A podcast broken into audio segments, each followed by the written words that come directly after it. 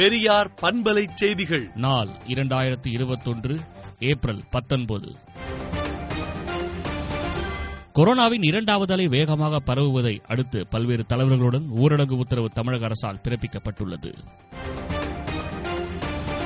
Corona தொற்று தீவிரமாக பரவி வரும் நிலையில் அதை சமாளிக்க ஐந்து அம்ச விதிமுறைகளை குறிப்பிட்டு பிரதமர் மோடிக்கு முன்னாள் பிரதமர் மன்மோகன் சிங் கடிதம் எழுதியுள்ளார். சின்ன கலைவாணர் என்று கலைஞர் தந்த செல்லப்பெயரால் உலகத்தை வலம் வந்த நகைச்சுவை நாயகன். பகுத்தறிவு சமூக அக்கறை என்பதை நோக்கமாக்கி அதை சொல்லும் முறையில் சிரிக்க வைத்து சிந்திக்க செய்த சீலர் நம் அருந்தோழர் விவேக் அவர்கள் மறைவு என்பது பேரதிர்ச்சியால் நம்மை உலுக்கிய அண்மை கால இழப்பாகும் என திராவிடர் கழக தலைவர் ஆசிரியர் கி. வீரமணி தெரிவித்துள்ளார். இலங்கைக்கு கண்காணிப்பு ட்ரோன்களை வழங்கும் ஆஸ்திரேலியாவுக்கு தமிழ் அகதிகள் கவுன்சில் கண்டனம் தெரிவித்துள்ளது.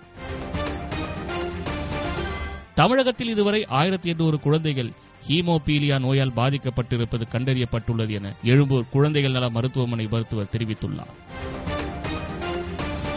இந்தியாவில் கொரோனா தடுப்பூசி பற்றாக்குறை நிலவும் சூழலில் வெளிநாடுகளுக்கு ஏற்றுமதி செய்வது ஏன் என தமிழக காங்கிரஸ் கமிட்டி தலைவர் கே எஸ் அழகிரி கேள்வி எழுப்பியுள்ளார்.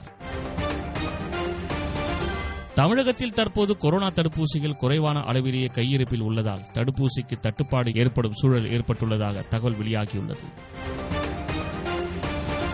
உலகின் பெரும்பாலான நாடுகளை ஒப்பிட்டால் இந்தியாவில் கொரோனா பரிசோதனை குறைவாக உள்ளது என்ற புள்ளி விவரம் வெளியாகியுள்ளது.